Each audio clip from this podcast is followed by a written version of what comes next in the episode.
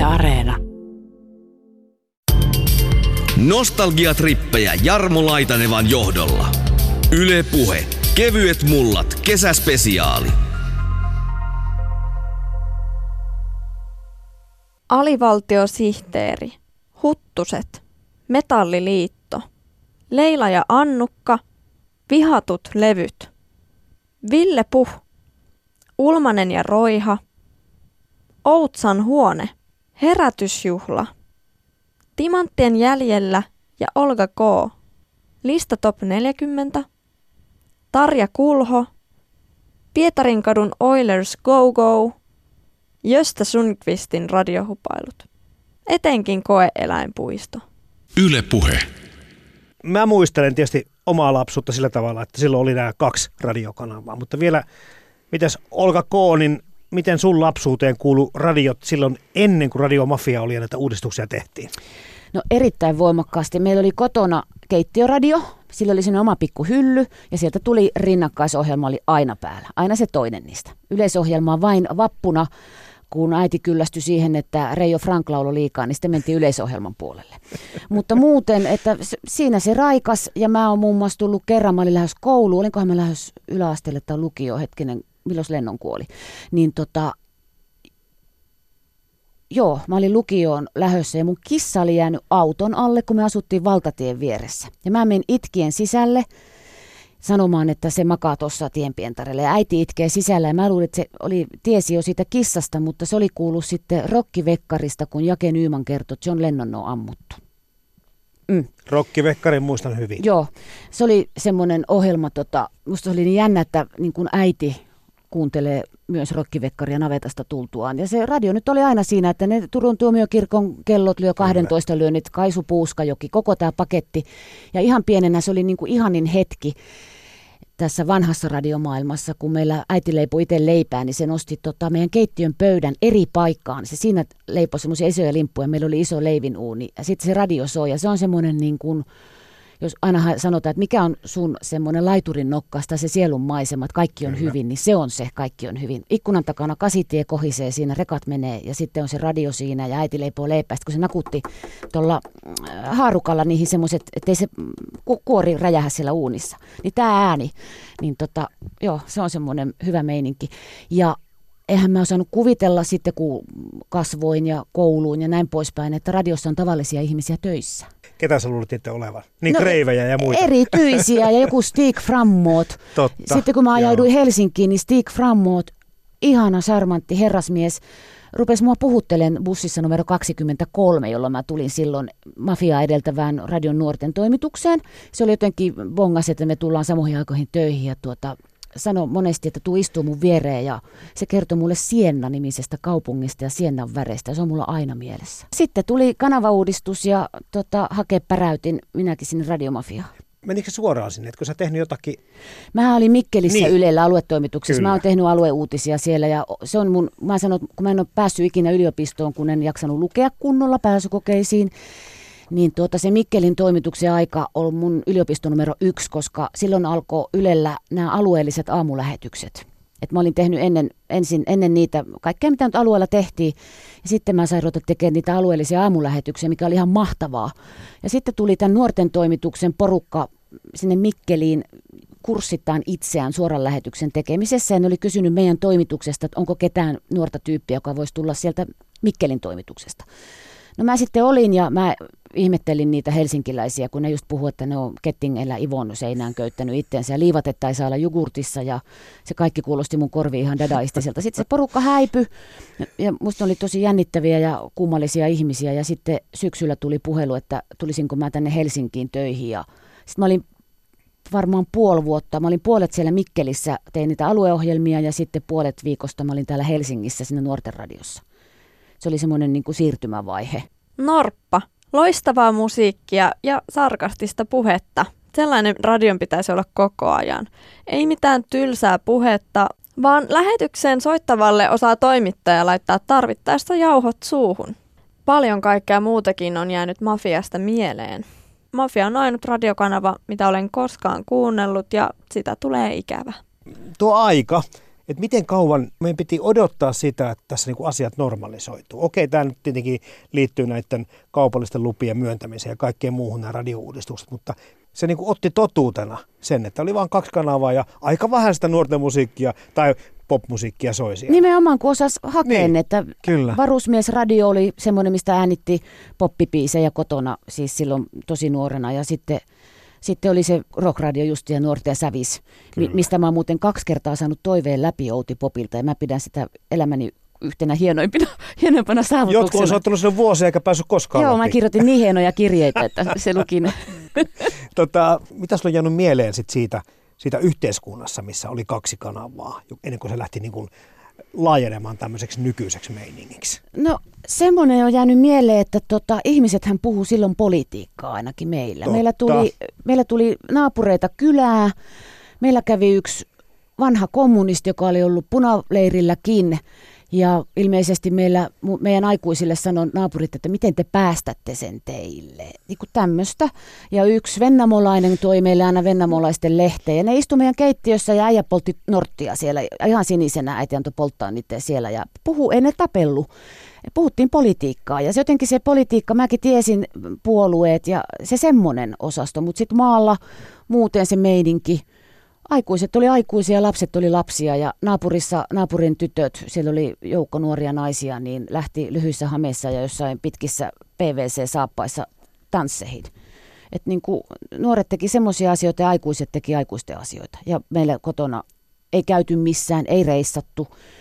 Kavereitten, joilla oli opettajan vanhempia, ne rupesi käymään ulkomailla ja mun täti kävi Kreikassa. Mä muistan, mä sain Roodokselta semmoisen kassin. Se oli niin kuin hieno ja oli, musta oli äärimmäisen hienoa. Mun toisella tädillä oli niitä semmoisia espanjalaisia flamenkonukkeja hyllyssä. Että se oli niin kuin sitä mieletöntä, että on käyty muualla. Ne oli niin kauniita, niihin ei saanut koskea. Että sittenhän se tuli, että duunaritkin rupesi lähteä reissuun. Se oli niin kuin mahdollista, keihäsmatkat, joo joo, mutta meiltä ei menty mihinkään. Mutta että siinä jo ympärillä rupesi ihmiset reissaamaan muuallekin kuin Norjaan telttailee. Mikä oli siellä meillä pohjoisessa. Se oli niin kuin jotkut kaverit. Jossain vasta tehtiin samalla joo, mä haaveilin, että voi kun mekin mentäisiin Norjaan telttailee. Joo, tuli käytyä. Hammerfest. Hammerfestissä nimenomaan.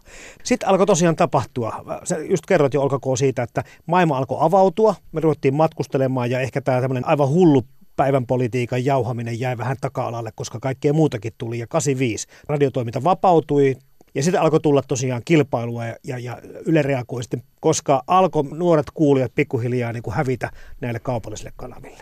Mähän liftasin sieltä Mikkelistä Helsinkiin silloin vappuna, kun Radio Helsinki aloitti. Se oli ihan niin kuin target kavereille. Kauhea vimma katsoa kelloa, että kerkiänkö mä, tota, kun se alkaa se lähetys. Se meni mun kavereille, jotka asui Hämeentiellä. Ne oli päässyt opiskelemaan yliopistoon. Ja se, mulla pää meinasi räjähtää, kun mä kuulin Jassan puhuvan. Niin tä, näin voi olla radiossa ihminen. Se oli Se oli jotain kyllä aivan muuta, uskomatonta. Silleen, että vau. Ja sitten niistä just sitiläisistä oli niitä juttuja Hesarissa just nimenomaan jassasta tota, ärsyttävää ääni ja kaikkea tämmöistä, niin olihan se ihan uskomatonta. Kaipan oli täällä Ylellä käsittääkseni pitkään sitä suunnitellut sitä uudistusta, että tuolloin se sitten napsahti se oikeutus siihen.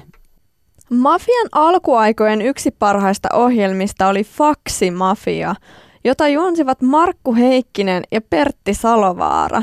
Ohjelman idea oli siinä, että kuuntelijat lähettivät terveisiä ja biisitoiveita faksin välityksellä, ja juontajat lukivat niitä kuuntelijoiden fakseja. Vau.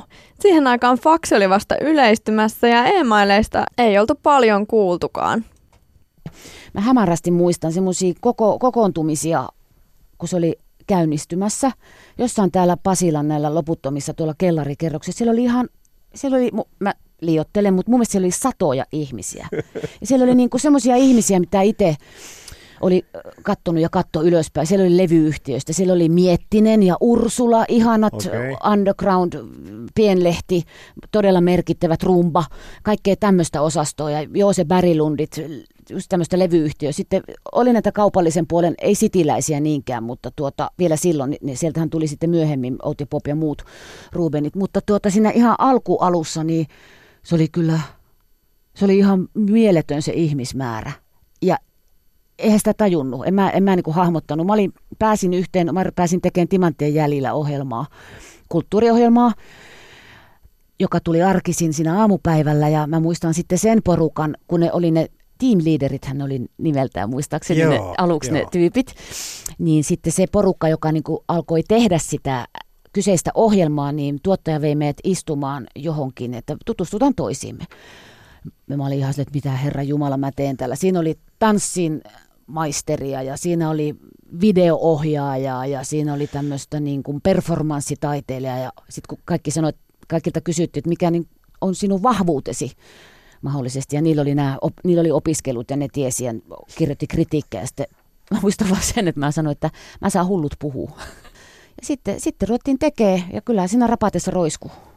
Mutta se varmasti se innostus on ollut aika suurta kuitenkin. Että no kaikki oli. usko asiaansa ja, ja oli niin kuin monenlaisia tekijöitä. Että se oli varmaan aikamoista hurlumheitä. No se oli hurlumheitä ja sitten, sitten kun se rupesi vähän ei meitä nyt varmaan satoja ollut, mutta mulla on vaan se olo, että oli niinku satoja ja semmoisia kiliseviä ja kolisevia, todella näyttäviä naisia jostain radiosykkeestä, nyt niittivöitä ja nahkatakkeja, Mari Vesalaa ja Sanna Kojo tuli sieltä ja Eve Mantua ja tällä lailla, niin tuota, mä katsoin, että vau, mitä kaikkia täällä tämmöisiä näin ja vähän ujosteli ja sitten, sitten teki sitä omaa, mutta olihan se myös elämäntapa, se radiomafia, mulle ainakin. Mm. Ja sitten kun mä siitä muutama vuosi myöhemmin sitä alusta, niin aloin tehdä aamulähetyksiä, niin se nyt on se mun toinen yliopisto sitten. Ne mä muistankin ne sun aamulähetykset. Kyllä mä muistan Timanttien jäljilläkin kyllä. Joo, hyvä porukka jatkosta ja se hioutui siinä kohtaa niin kuin mahtavaksi ohjelmaksi. Ja sitten mä lähdin siitä aamuun. Mähän olin tehnyt aamuja, mutta ne oli aika hirveitä ne mun ensimmäiset. Mulla on semmoinen kokemus, jotkut sanoivat, että voiko toi pitää paikkansa. Musta se on hyvää johtamista tuottaja sanoi, että nyt on sillä lailla Olka Ketonen, että nämä on niin kamalia nämä sun aamus, että huomenna kaikki tuottajat ja pomot kuuntelee lähetyksen. Ja jos se menee hyvin, saat jatkaa, jos ei, niin se on sitten siinä. Aamulähetykset ainakin. Se oli aika suoraan sanoa. Joo, ja tuota, joku sanoi, että eihän noin saa sanoa. Musta se oli hyvä, että se kerrottiin suoraan. Totta kai mua jännitti, kun siinä oli semmoisia ongelmia mulla, kun ajettiin itse levyt ja kaikki studiossa tarkkailija oli kyllä lasin takana, niin mä hakkasin ja paukutin muun muassa pöytää kun hermostuksessa. Niiltä kuului kilina ja kolina ja mulla saattoi lähteä kolme elementtiä yhtä aikaa soimaan jännityksessä ja innostuksessa. Niin tuottajat just sanoi, että tehdäänpä sillä lailla, että äänitarkkailija soittaa joka toisen levyyn ja saa joka toisen, niin saadaan niin edes tämä rauha tähän, tähän hommaan. Ja se meni läpi ja mä sain jatkaa ja sittenhän se oli pelkkää lentämistä sitten se, sitten se niin kuin, oma mieli vapautui ja meillä oli aivan mahtava porukka. Asko Kallonen teki sitä silloin ja kaikkea mielenkiintoiset vieraat. Se on semmoista aikaa, että mä en muista sieltä semmoisia yksittäisiä asioita muuta kuin sen, että se oli ihan mahtavaa. Yle puhe. Seuraavaksi äänessä on Jusu Lounella, joka kansan radiomafian tullut, miten se oli, aika varassa vaiheessa. Joo, ihan suunnitteluvaiheessa pääsin sisään reissuun, eli tota, herätysjuhlaa suunnittelemaan ja sitten ensimmäinen kuudetta, kun Radiomafia alkoi vuonna 90, niin ihan pikkasen oli äänessäkin näyttelemässä Ripkirbyssä. Olikohan Desmondin roolin vai minkä roolin mä vedin silloin ekana aamuna. Mutta paljon kaikenlaisia outoja ideoita herätysjuhlassa toteutettiin siinä pari ekan vuoden aikana. Tämä on hyvä esimerkki oikeastaan nyt tämä näytellyt sarjakuvat siitä, että te ette katsonut niin vanhasta mallia, miten radio tehdään, vaan tällaisia kaikenlaisia hulluja ideoita alusta lähtien mukana. Emme tiedetty, miten radio tehdään. Ehkä se johtui siitä ja, ja oikeasti heitettiin niin kuin kylmään veteen syvään päähän suoraan, että ei mulla ollut mitään radiokokemusta. Musta piti tulla luokanopettaja, mutta eksyin väärille poluille ja täällä sitä ollaan edelleen, edelleenkin yleisradiossa. Tunsitko niitä tyyppejä, kenen kanssa aloitit se, vai oliko kaikki sulle outoja? Lieteen, Lietteen Teron tunsin kyllä jo, jonkun verran ja Tero oli sanonut mulle joskus, että et sä mitään musiikista ymmärrä, tuu puhumaan paskaa. Ja tota, sitä kautta mä olin vähän niin kuin varajäsenenä siinä herätysjuhlatiimissä, mutta keväällä kävin kaikki suunnittelupalaverit ja mietittiin, mitä se voisi olla se herätysjuhlan sisältö. Ja, ja se oli toinen tapa. Ja toinen tapa oli sitten ihan semmoinen lehtihakemuksella, haetaan radiomofiaan nuorisokanava, lähetä vapaamuotoinen hakemuksesi ja ääninäytteesi, niin mä lähetin semmoisen hakemuksen, minkä mä, mihin mä olin kirjoittanut, ja sitten mä leikkasin se vapaamuotoiseksi saksilla, ja sitten ääninäytteessä mä lausuin ystäväni Aivo Eiffelin naivistisia tankarunoja, joista nyt voisin lausua yhden, jos sopii. Kyllä sopii. Tämän nimi on Sahertorttu. Minä rakastan sahertorttuja. Minä rakastan sahertorttuja. Minä rakastan sahertorttuja. 70 prosenttia enemmän kuin sinä. Sellainen. On jäänyt mieleen. Kyllä. joo, joo, ja Josper Knuuttakselle se meni sattumalta onneksi oikealle mielelle. Hän soitti mulle kotiin, että hyvää päivää. Täällä öö, uimamaisteri Josper Knuuttas, mies, joka lausuu naivistisia tankarunoja ääninäytteessä, ei voi olla läpeensä paha. Tuletko meille töihin? Josper niin kuin palkkasi mut rockmafiaan rikkomaan sitä asiantuntijan roolia, mikä siellä oli. Siellä oli Mattila Ilkkaa ja Leena Lehtistä ja muita Ursula Ryynästä tosi asiantuntijoita niin kuin musiikin ja rockin alalla, niin mut niin kuin rikkomaan sitä. Sitten neljäs päivä kuudetta, eli neljä päivää töissä olleena, mut heitettiin suoraan studioon tekee kaksituntinen rockmafia. Ja mä tein sitä, mitä pyydettiin. Rikoin asiantuntijalinjaa, mutta meidän kanavapäällikkömme ei tykännyt siitä ja mä sain potkut. Yksi lähetys Rockmafia takana.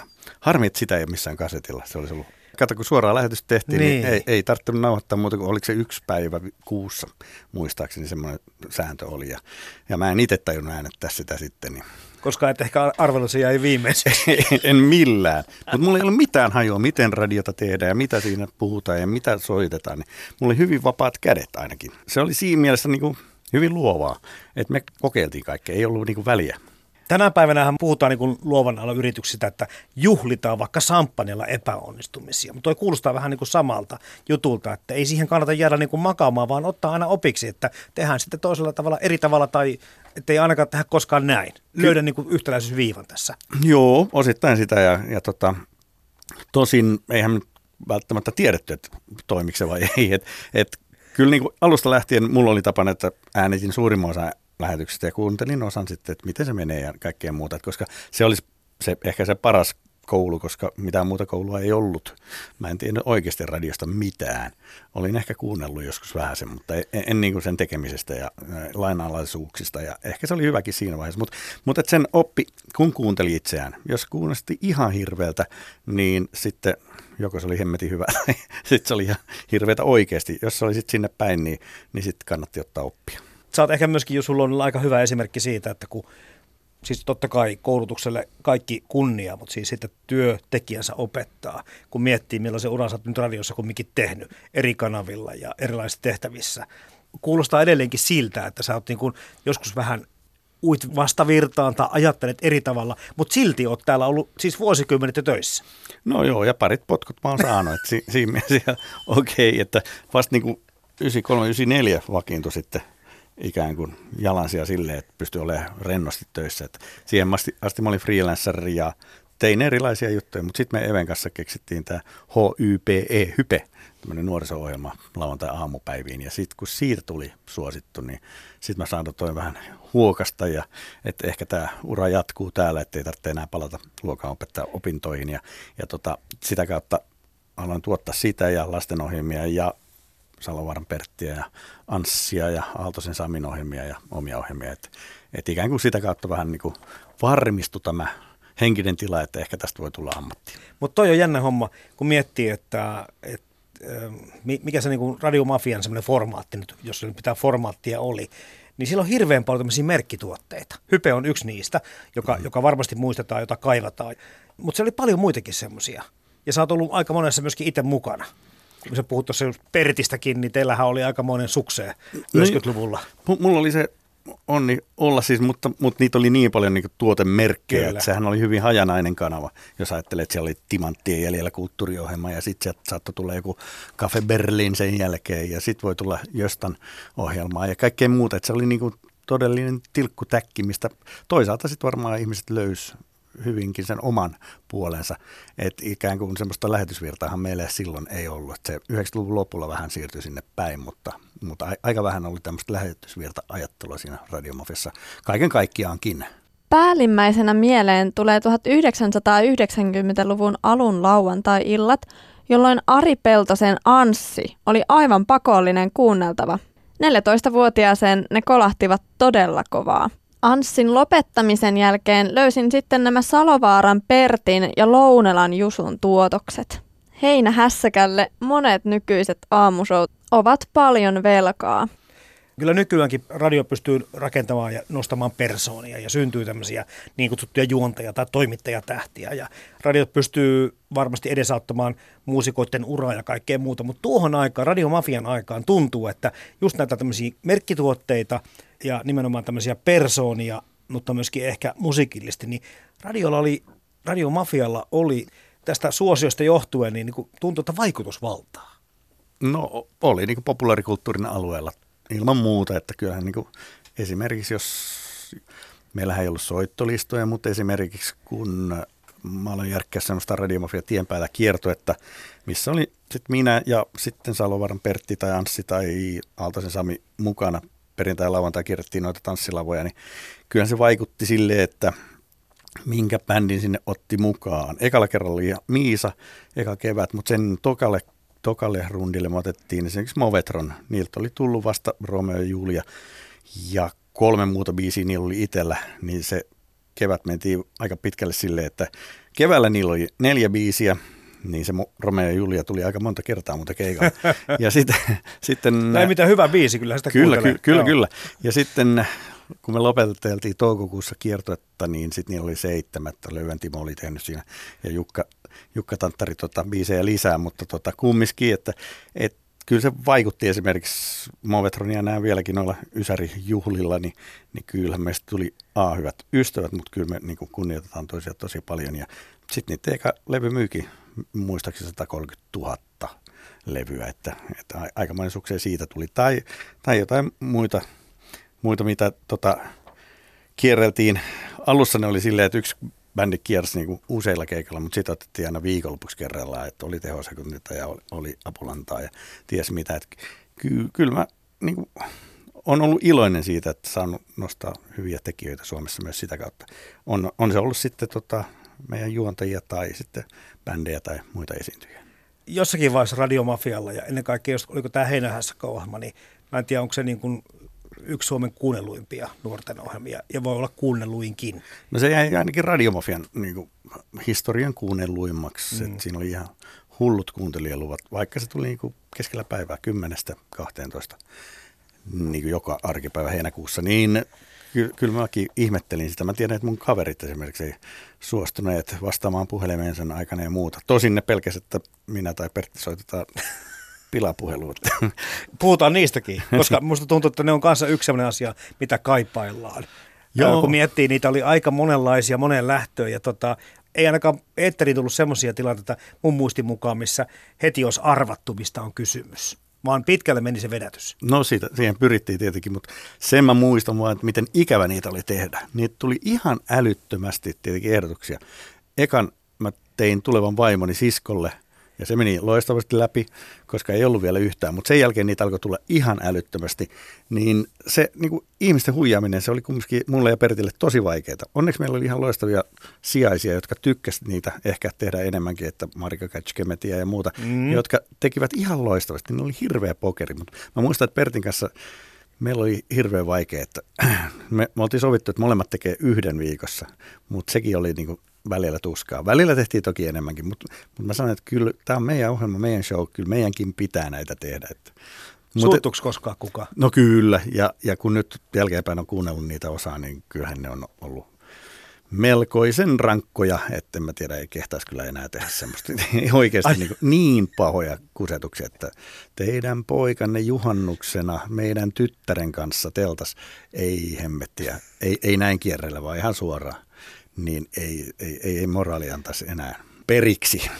Miten niillä suurimpina suosion päivinä, niin niinhän sitä sanotaan, että, että kyllä se neste jossakin vaiheessa pitää jokaisella nousta päähän. Muistatko oma, omakohtaista Jusun olla missään semmoista, että missä kohti olisi tuntunut, että helvetti, mähän onkin joku ja jotain. Äh, mä olin niin vanha ja jo sillä, että ei, ei mitään. Mä, vaikka, vaikka, vaikka moni luulee muuta, niin tota, ei, No kyllähän se niin hiveli itse tuntua, totta kai, että, että aa, joku viittii kuunnella ja lähetellä meille kirjeitä ja kortteja ja fanilahjoja, että kyllähän se oli niin ihan älyttömän hauskaa. Mä, mä kulin aina lähetykseen ja ympäri ostoskärryjen kanssa, joka oli täynnä sitten kaikkea roinaa. Jos on nytkin mukana. On mulla nytkin. Muovin kanssa nyt, roinaa, Kyllä täällä kaikkea. roinaa. Esimerkiksi tämä, tämä hieno lippishän on Mä muistan ton. kuun- kuuntelijan lahjana ja näitä hattuja esimerkiksi tuli tosi paljon. Kun Sulla on ollut aina niitä hattuja niin, tosi paljon, erilaisia päähineitä. Niin, sitten sit jengi teki niitä ja lähetteli mulle, niin, niin tota, kyllähän se hiivelee hirveästi itsetuntoa, mutta mä olin oikeasti silloin jo satavuotias, niin ei se silleen noussut kusi päähän, toivottavasti ainakaan hirveästi. Että en tiedä, sitä pitäisi kysyä muilta. Mutta osasko sen kanssa, sen julkisuuden kanssa, niin oliko helppo elää? Oli, oli ja ihmiset oli hirveän kohteliaita ja mukavia ja kyllä se niin palaute, kun ei ollut vielä somea, niin palaute oli yleensä kohteliasta ja mukavaa ja niin päin pois. Että mieluummin niin kehuttiin ja tultiin sen takia juttelemaan, jos oli vaikka juontokeikalla jossain, niin kyllähän siinä niin sai kauan jutella ihmisten kanssa, mutta mä oon aina tykännyt. Mä oon tosi sosiaalinen ihminen, niin ei, ei se ollut mulle koskaan mikään ongelma. Että siihen piti vaan varata aikaa, että okei, nyt jutellaan tunti tai kaksi näiden ihmisten kanssa. Esimerkiksi kun mä järjestin Next Step-messuja tuohon messukeskukseen, jatkokoulutusmessut, niin niin kyllä meillä oli sille ihan niin aikataulutettu, että nyt Pertti, sä oot tunnin tuossa kirjoittelemassa nimmareita. Ja kyllä, kyllä me tehtiin sitä, koska se oli tosi tärkeää kohdata niitä kuuntelijoita ja saada palautetta ja olla läsnä heille. Mm. Se oli niin kuin mun mielestä, niin kuin, nämä kiertoetkin perustuu just siihen. Eihän ne parasta radio ollut, että mennään Siljärven huvikumpuun ja sieltä tulee lähetystä. Että välillä ne oli teknisiä ongelmia ja kaikkea muuta, mutta tota, mun mielestä se oli jo silloin tosi tärkeää olla läsnä heidän kanssaan ja tavata kuuntelijoita. Yle Puhe. Kevyet mullat. Kesäspesiaali.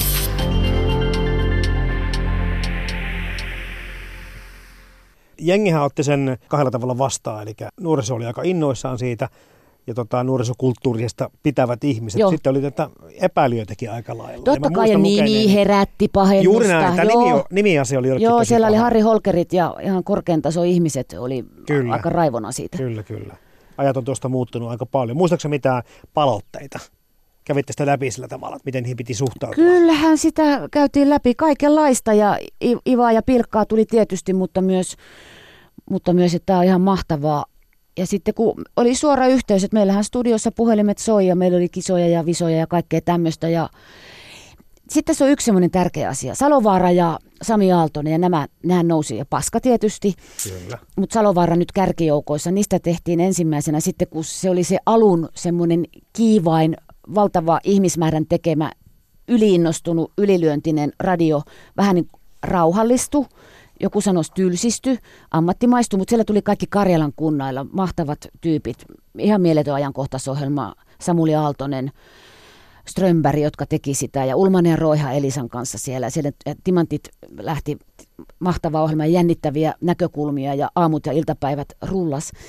Salovaara, se sen hillitön fanilauma ja se nousu, ja niistähän tehtiin postikortit ja kaikkea. Sitten tuli toinen aalto, missä tehtiin muistakin postikortteja, muun muassa minusta. Se oli ihan kamalaa. Mä muistan, kun ne laatikot tuli, mä rupesin itken, kun siis pah, pieniä pahvilaatikkoja, mä, tiedän, mä sanon, että niissä oli miljoonia, ei se nyt miljoonia ollut, varmaan tuhansia meikäläisen naamoja. Ja mä ajattelin, että mitä näillä tehdään. Niin Salovaara tuli siihen ja sanoi, että älä olka huoli, että kun nehän kiersi tuolla kesäisin il- viikonloppuisin, teki lähetyksiä suorana ja oli festareilla ja juonsi siellä, että siellä häntä jaetaan ja sitten kun se ilta on ohi, niin siellä ne mudassa on ne heidän naamat po- poljettuna, että älä välitä. Ja se jotenkin rauhoitti mua. Mutta siihen asti tuota, radiontekijät sai olla kuitenkin mäkin on päästänyt tuhat kertaa suustani sinne, että radio on illuusio, mitä se onkin, mutta me saatiin olla silloin vielä ilman naamaa ja kehoa. Ja sitten kun näitä kortteja ja niitä juttuja rupesi tulee lehtiä ja kaikkea semmoista, niin se oli tavallaan masentavaa. Mulla on kaksi esimerkkiä tästä. Me oltiin Turussa Koorenilla suurlähettiläitä katsomassa, joka oli silloin huipulla ja tuota, tyttö tuli sieltä, että sä oot Olka. Mä sanoin, joo, että sä oot ihan hirveä pettymys. Mä luulin, että sä oot pieni, tumma ja kaunis. Sitten se lähti menee ja mä rupesin itkee. No Asko tuli sitten kallonen siihen, että mitä nyt täällä nyhrystetään. Ja mä, mä olin ruma ja se tyttö tuli, että mitä se tyttö sanoo sulle? Eihän se sanonut, että sä oot ruma, mutta sä et vastannut sen mielikuvaa. Mua nimittäin luultiin silloin pieneksi, tummaksi tota, ja kauniiksi, ja mähän noita ihan muuta. Niin, tota, itse asiassa mun kaveri, joka oli myös mafiassa töissä, kertoi paljon myöhemmin käyneensä yhden kaverinsa kanssa, joka oli mainostoimistossa töissä, illall- illallisella tai missä nyt olivat jutelleet. Ja sitten se ty- tyyppi oli sanonut, kun hän on miettinyt semmoista T-kampanjaa, että se Olga siihen, että minkäs näköinen se on. Että sehän on semmoinen pieni ja tumma ja kaunis. Sitten mun kaveri sanoi, että ei se kyllä ole. että tota, ja eihän nyt Yleltä mihinkään mainoskampanja olisi menty. No ei, ei niin. se on vähän vaikeaa. Mutta toi on kiinnostavaa se, että, että tämmöinen muistikuva mullakin on, että, että Pertti Salovaara näiden heinähässäköiden ja härdelien kanssa asuin 94 itse asiassa Joensuussa ja se oli todella kova nimi ja jotenkin tuntui, että se niin kuin lähti semmoiseen kiitoon, se, se oli jotain ihan niin kuin poikkeuksellista. Se oli todella poikkeuksellista, Kyllä. se oli ihan uskomaton mitä varmaan Radio Tarvajärvi on ollut silloin aikana, Ehkäpä. että poikkeuksellista. Ja jotenkin sitten se, että sitä oli ruvettu hokea Video Kill the Radiosta, että niin radio kuolee tässä jossain kohtaa, mitä on jankutettu koko se aika, kun mekin ollaan radio suurin kuunneltu ja ainakin tehty. Niin Salovaara porukoineen todisti sen todella vääräksi, että radiosta tuli semmoinen, siis supertähti ja tämmöinen nuorison, mä en tiedä oliko se äänitorvi vai suodattamaton mistä pääsi, vai mikä se oli, mutta joka tapauksessa se hänen ohjelmansa, sehän kuului niin kuin tietynikäisten ja tietynlaisten ihmisten viikonloppuun aukottomasti. Matti Puhtila tapasi aloittaa sunnuntai-aamuna kello kolmelta aina Johnny Winterin rock'n'roll-karjaisulla alkavalla Johnny B. Goodilla. Ja sitten soitettiinkin perusrockia, bluesia, countrya ja progea. Hieno homma, jos ei nukuttanut ollenkaan. Eikä nukuttanut useinkaan, kun tätä ohjelmaa kuunteli. Kyllä sustakin tuli aika kuuluisa. En usko, että se on sua paljon muuttanut ihmisenä, mutta miten siihen piti suhtautua?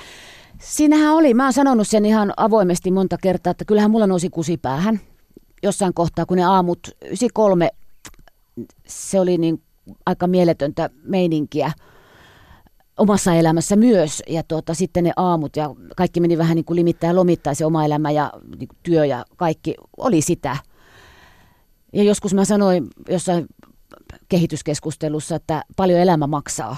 Siis tavallaan, että, että mitä niin kuin jostain semmoisesta pitäisi maksaa, kun kertoi niissä aamulähetyksissä ei nyt aina, niin kuin, emmehän me edelleenkään sitä tee totuuksia. Eihän ne, mitä me kerrotaan, että on tehty. Nehän on varastettuja tarinoita monesti Kyllä. ja pitää muokata ne oman suuhun ja pälä pälä.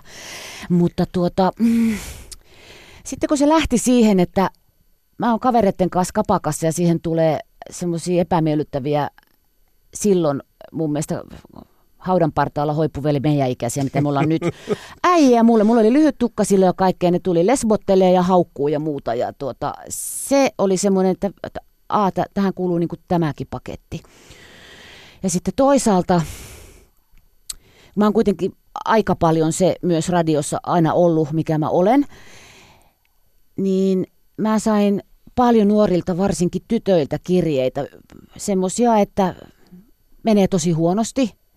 Ja muistan aina, se tuli sieltä aika läheltä meikäläisen kotipaikkaa, että hänellä ei ole mitään elämässä, että hän tappaa itsensä. Ja silloin mä täysin, että tämä vastuu. Mä oon aika keskentekoinen ihminen itse silloin, että tämä ei ole pelkkää niin kuin hauskanpitoa, että mit, mitä mä teen. Ja sitten mä kirjoitin, vastasin niille kaikille ja tuota sille sitten kaivoin sen paikkakunnan näitä auttavia puhelimia, mitä nyt olikaan. Toivottavasti hän ei tehnyt itselleen mitään, kun mä laitoin, että vastaa mulle. No joo, tämä oli yksi esimerkki. Se kusi päähän nouseminen, se kesti vaan silleen muutaman kuukauden. Sille että mä kuvittelin olevani kaikista kovin missään ever. Ja mä oon sitä sanonutkin jollekin, että se on hyvä, että se nousee päähän. Se pitäisikin nousta kaikilla päähän, jos ei nyt kypsellä iällä lähde tekemään mitä tahansa työtä. Niin sitten kun se lähtee poiskin, niin oppii mm, aika paljon itsestä ja tästä maailmasta. Tuota, en mä tuolla takki auki sillä lailla mennyt. Mä en osaa oikein selittää, mitä se tarkoitti, mutta kyllä mä niin hellin ite, itekseni kotona niin kuin semmoista, tiedätkö, sille, että aika, aika kova muija tässä, kato, taas laittaa huulipunaan, on, on, aika hyvä. Ja sitten kun tuli voitelua ja jätkiltä palautetta ja kaikille mä en ollut se pieni tumma pettymys, vaan tota, että hyvän näköinen ja plää plää ja tämmöistä. Tuli mukana myös, on tehnyt pari rikosilmoitusta ne meni poliisikeissiksi, ahistavia asioita tapahtui ja koko tämä paketti. Niin pää kylmänä ja hyvät tuottajat, mulla on ollut aina hyviä tuottajia ja kavereille on heitä piinannut ja on myös kiittänyt jälkikäteen aina, että kiitos kun sain yöllä soittaa, kun itketti ja ahisti, niin tuota, aina vastasitte ja että e-, elelin silloin itsekseni. Niin, jos olisi ollut semmoinen luonne, että ei omista asioistaan saa puhuttua muille, niin en tiedä missä olisi. Siis... Koska se palaute nykyäänkin, kun sitä lähettää ihmisille sitä semmoista inhottavaa palautetta, tapa huora itsestyyppistä, se nyt on sitä itse asiassa Mikko Peltolan kanssa tästä puhuttiin. Huono, huono palaute on ihan se ja sama. Tämmöiset menee tapahuora itse omaan laatikkoonsa. Mutta se hyvä huono palaute, missä osutaankin sinne ihon alle. Kyllä, juuri näin. Niin se on se juttu, että sen, sitä pitää pystyä käsittelemään sitten, että täällä talossa olisi varmaan, en mä tiedä, olisiko täällä ollut silloin jotain apuja, no ne oikeusasiat sain täältä turvallisuuden kautta hoitoon, mutta se kaikki muu, niin Joo, ehkä siellä olisi voinut olla enemmänkin, mutta mulla nyt sattuu olemaan hyvät tuottajat ja lähimmät ihmiset. Ja kun mun työ ja elämä oli sotkus muutenkin, niin pystyi puhumaan täysin avoimesti töissä niin kuin niistä kaikista asioista. Ja siitä, että tämmöistä sontaa nyt tällä kertaa sitten. Toi e- rohkeus tai jopa anarkistisuus, mitä tuohon niin radiomafian alkuun on liitetty, niin mitä muuta se olisi voinut olla Nimenomaan. rikkomista? Nimenomaan, ja sitten tämmöisiä tyyppejä, just Karjalan kunnailla tyypit, jotka tarttu päivän polttaviin aiheisiin aivan uniikilla tavalla mm. valtakunnallisesti. Varmaan paikallisradioissa oli vastaavia ja joo joo, mutta tuota, sille, että oli mahtavaa kuunnella kollegoiden työtä ja olla silleen, että vau, että tommosta. Niin se antoi itsellekin sitä sitten. Kyllä. Niin. Se on sen, se on sen ajan niin kuin yksi hienoimpia, mitä muistaa. Yle Puhe. Yksi yleisradio nykyisestikin tämmöisestä tavoitteesta on olla kulmilla. Jusu Lounella olla niin kuin ihmisten tavattavissa ja tavoitettavissa ja, ja samoissa paikoissa, niin Mafia on, on sen niin kuin aloittanut käytännössä, koska te tosiaan teitte vaikka minkälaista reissua ja mm. olitte aika monissa tapahtumissa mukana ja sinä sitten sillä etunenässä monta kertaa siinä porukassa. No se johtuu osittain siitä, että mä näin sen tärkeäksi ja sitten onneksi kun mä ehdottelin näitä, niin, niin mun silloiset pomot myös tajus, että on siinä arvonsa. Me saatiin niin suoraa palautetta ja toisaalta sitten oltiin tavattavissa, eli oltiin niin samalla, samalla tasolla. Että sitäkin kautta ei se, niin kuin, se on niin tosi tärkeää, että A, kusi ei nouse päähän, että sä olisit jolleen jalustalla, vaan saat sinne Mikkelin torilla niiden kuuntelijoiden kanssa ja juttelit mukavia.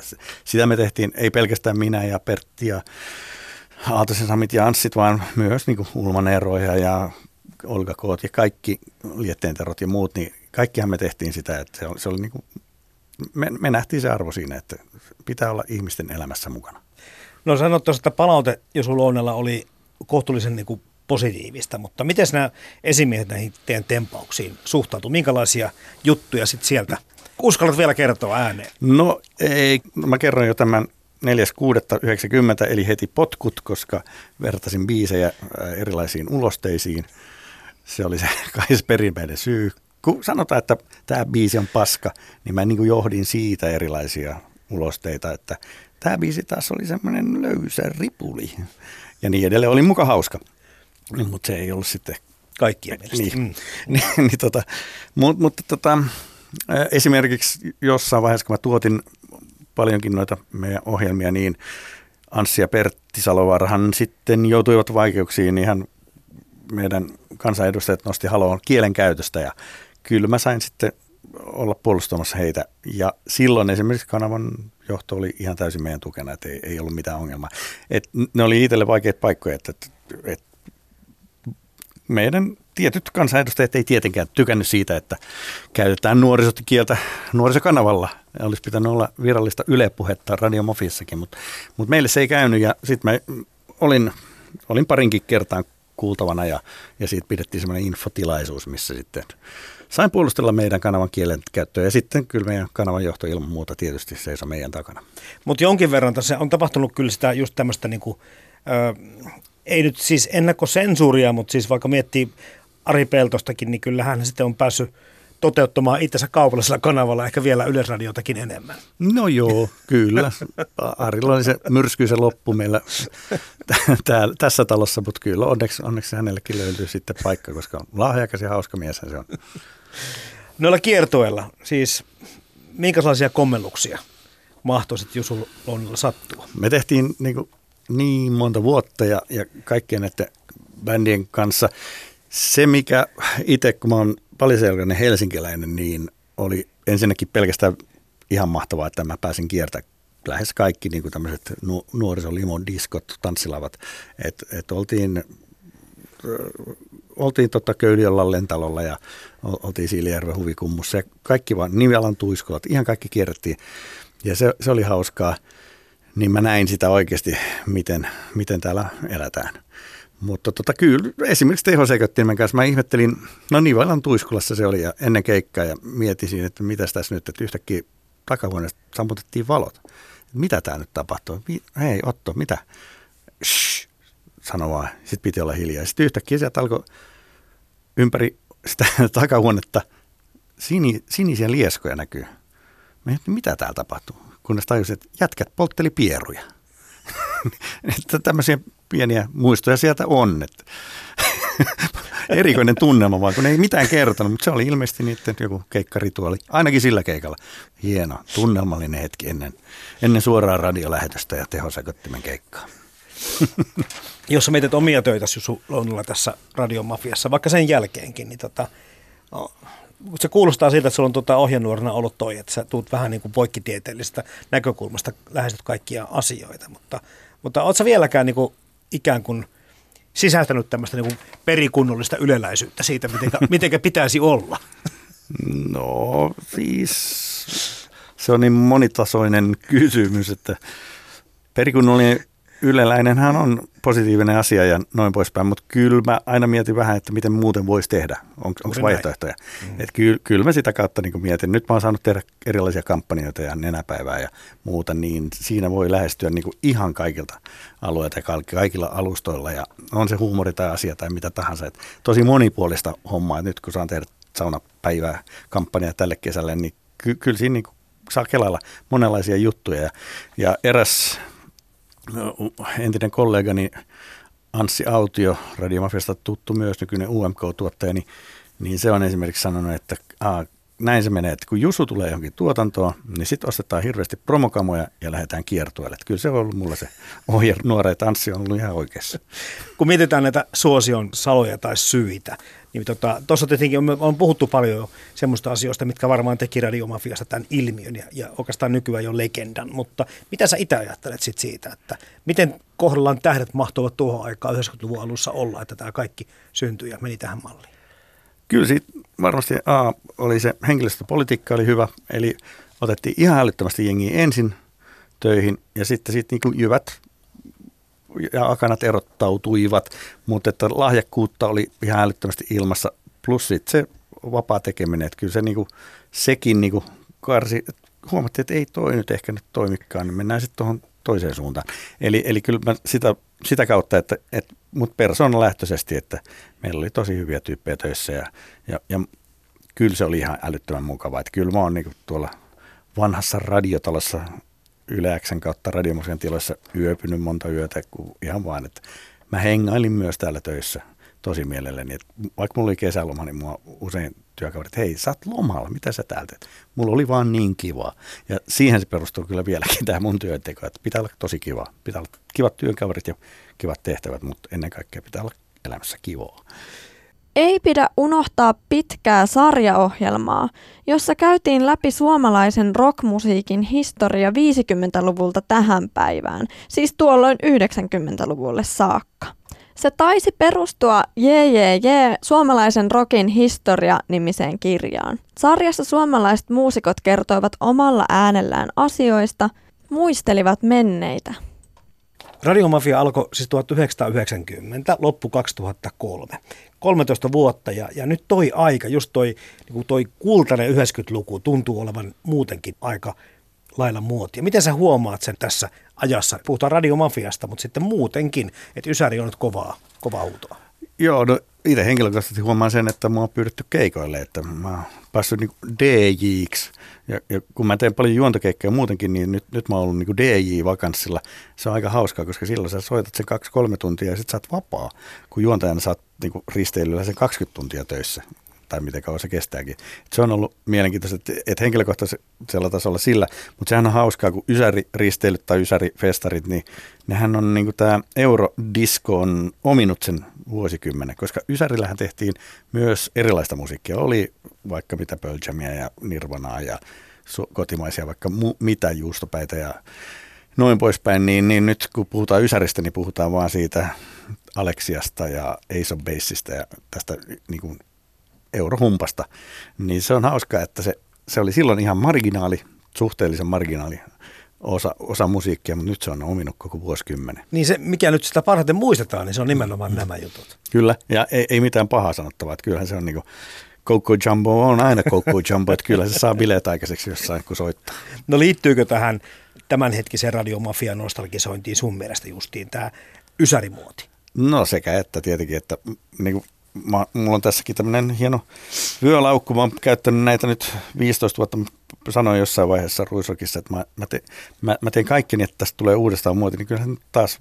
Vyölaukuthan on muotia. Niin, niin nimenomaan, että mukamassa otan siitä kaiken kunnia itselleni. Mutta, mutta oikeasti kyllähän se noin menee, että tämä on aaltoliikettä ja, ja nyt tällä hetkellä on ollut Ysäri-buumi mun mielestä yllättävinkin kauan. Mä, mä veikkasin jo että pari vuotta sitten, että se laantuu, mutta kyllä, kyllä noin Ysäri-risteilyt on edelleenkin ihan täynnä ja hyvä meininki ja, ja festareita. Ehkä nyt ei pääkaupunkiseudulla, mutta tuolla meidän suuressa Suomessa, niin kyllä siellä yllättävän paljon on vielä tapahtumia tämän teeman ympärillä. Tai siis enemmän ja enemmän koko ajan, että, että siellä nykyiset radiotähdet käy soittaa levyjä ja sitten toisaalta noin samat bändit, ehkä eri kokoonpanossa, mutta mut osa Pandora asuuksi Suomessa jo melkein, mutta tota, Se on aika usein täällä. Kyllä, niin Joo. kun ajattelee, niin, niin esimerkiksi Ruotsistahan tuli paljon niitä redneksiä ja kaikkea muuta, niin ne on, Suomessahan ne on Army of Flowersit ja muuta ollut aina suositumpia kuin Ruotsissa.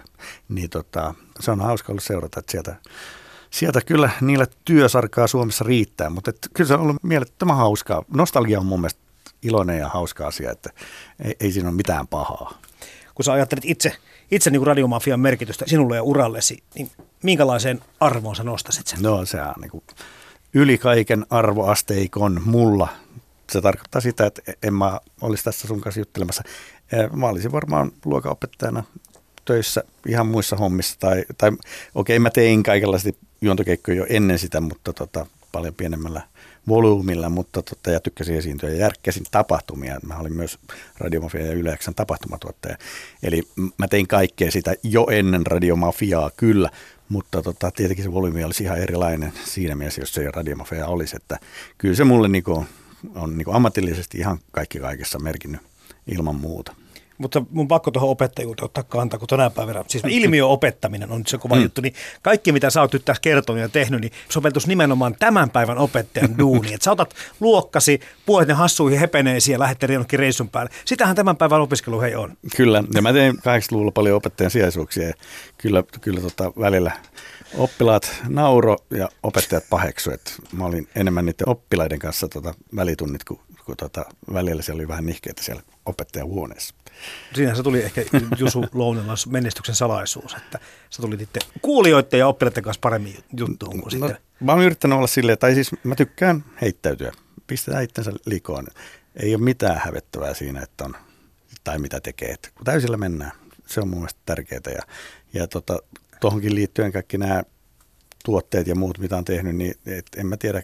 95 Eve Mantun kanssa mietittiin promotuotetta Radiomafialle ja nyt on 25. kesäkumikampanja tänä kesänä. Et, et kyllä se on niinku omien lasten jälkeen se tärkein, mitä on saanut aikaiseksi oikeasti. Et siitä, siitä mä oon tosi ylpeä. Et, et esimerkiksi semmoinen tuote, joka on elänyt niin kauan, niin saatiin aikaiseksi silloin, että se on käsittämätön. Ettei se nyt ole syy tähän syntyvyyden laskuukin sitten. Niin, kyllä me laitettiin niihin kaikki reijät silloin, että eihän me nyt, eihän me nyt tyhviä olla. Kyllä me haluttiin lisää kuuntelijoita, mutta... Justu Lounilla yhdestä kymppiin, minkä verran kaipaat aikoja?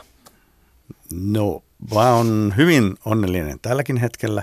Ei siinä mitään, mutta kiitollinen on niillä ajoilla ja sieltä on paljon hyviä muistoja ja myös tosi paljon kavereita ja, ja työkollegoita. Että et kyllä siis kaipaan ja en kaipaa ilman muuta. Nuoruus on aina semmoista, että kyllä se äh, tulee semmoiset kultaiset kehykset siihen nuoruuden ympärille, mutta tota, nyt on myös hyvä.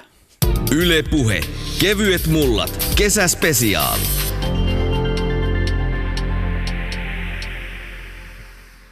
Miten hyvin, Olga Koon, sä ymmärrät sitä tunnetta, mikä ihmisillä vieläkin on, että, että se on niin kuin Ylen pahin moka lopettaa radio mafia ja tehdä sitten siitä uusia versioita?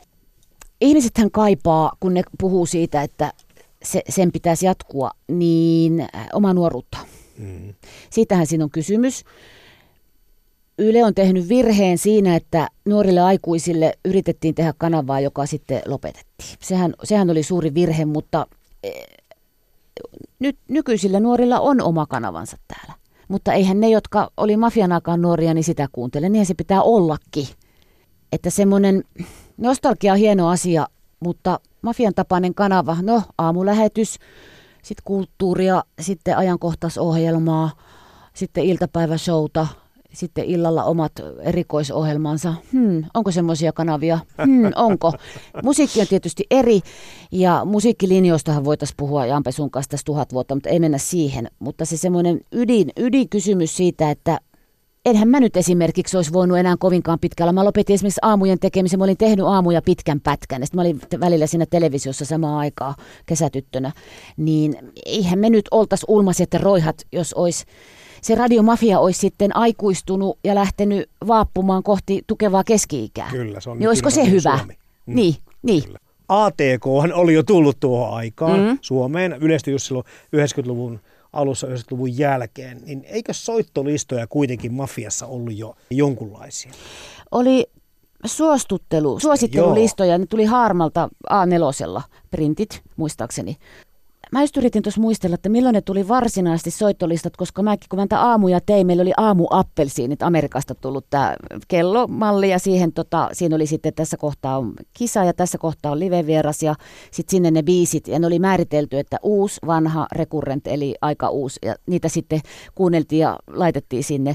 Ja niiden, ne oli semmoisia A3 ja ni, niitä siellä tusattiin huoneessa ja luukutettiin musiikkia ja olisiko tämä hyvää. Ja mun työpisteen vieressä oli apteekin jätkät, eli uuden musiikin ohjelma, kaikki ollut uuttakaan. Hakase Harri Anssi Autio, ketä siellä pyöri, niin tota, sieltä kuului jonkun hyvän biisi, mikä tämä on, mikä tämä on. Ja se oli tosi hauskaa, mutta veihän se hirveästi aikaa sitten. Joo, ehkä ne tuli sitten ne varsinaiset soittolistat siinä 95 jälkeen jossain kohtaa. Oli su- suosittelulistat ja tosiaan nämä tulikohan sitten semmoiset listat just näistä, no uutuudet tietysti käsiteltiin. Meillä oli, no raaditkin tuli käyttöön Kyllä, silloin, että mäkin joo. olin, vaihtuvilla, vaihtuvilla porukoilla kuunneltiin uusia biisejä ja siellä höpistiin niistä sitten. Ja tosiaan piti katsoa aina edellispäivän juontajan appelsiini, ettei soittanut samassa kohtaa niin kuin sen hetken sitä The että se oli sitten eri tunnilla ja se oli tosi liikkistä. Ja musiikista puheen ollen silloin 95 lätkä kulta. Mulla oli silloin aamulähetys sen, sen voiton jälkeen, niin mähän soitti joka toisen biisin ton Den Gliederiin ja sitten ton me tehtiin silloin Nyberin kanssa lähetystä. Se oli ollut Tukholmassa, sitä otettiin lähetykseen tulevaksi sieltä. Se tulikin ja toi mulle sakukoivun nimmarin. Niin mä menin sitten sen lähetyksen jälkeen pyörin kaupungille. Mä olin jossain kahvilassa, niin siinä viereisessä pöydässä istui tyyppejä.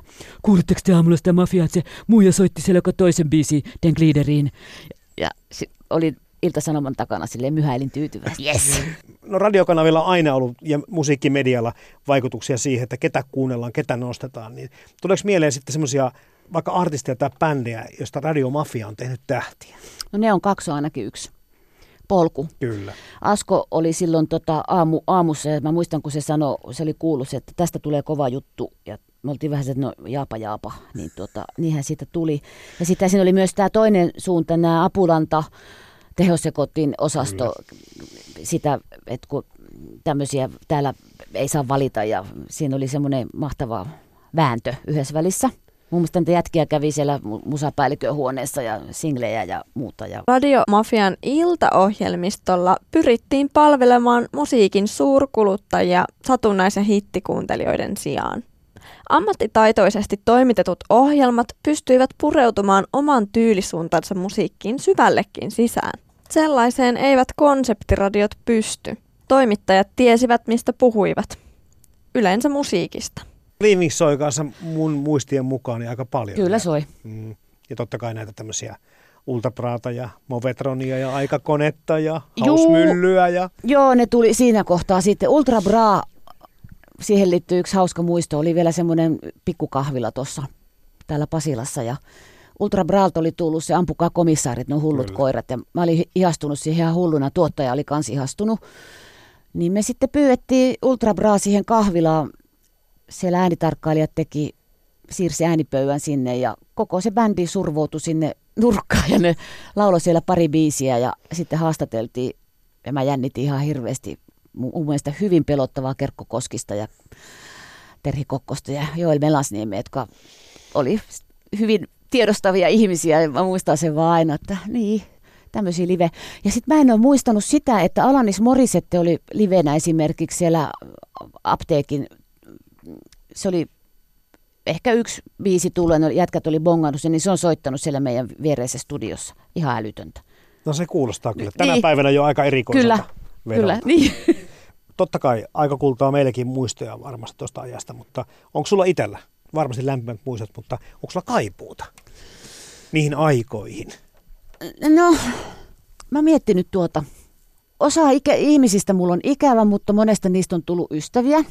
On mulla kaipuu semmoiseen, mitä esimerkiksi Karjalan kunnailla oli. Niin se, semmoisen kaipuu mulla on, mutta pitäisi varmaan kuunnella sitten, että oliko ne ohjelmat nyt, mitä itse teki ja muut, niin oliko ne nyt niin, olisiko ne nyt niin ainutlaatuisia, kun ne oli siinä maailmassa silloin.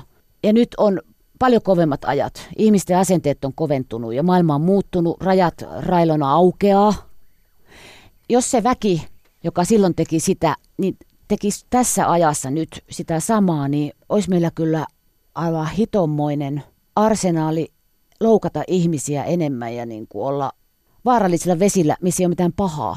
Mutta jos silloin kauhisteltiin ja tehtiin juttuja, kun tämä yksi toi niitä kapakoita, missä oli näitä hirvittäviä drinksyjä, näitä tosi rasistisia. Kaikki sitten tissibaarit, kun se lama tuli ja kaikkea tämmöistä.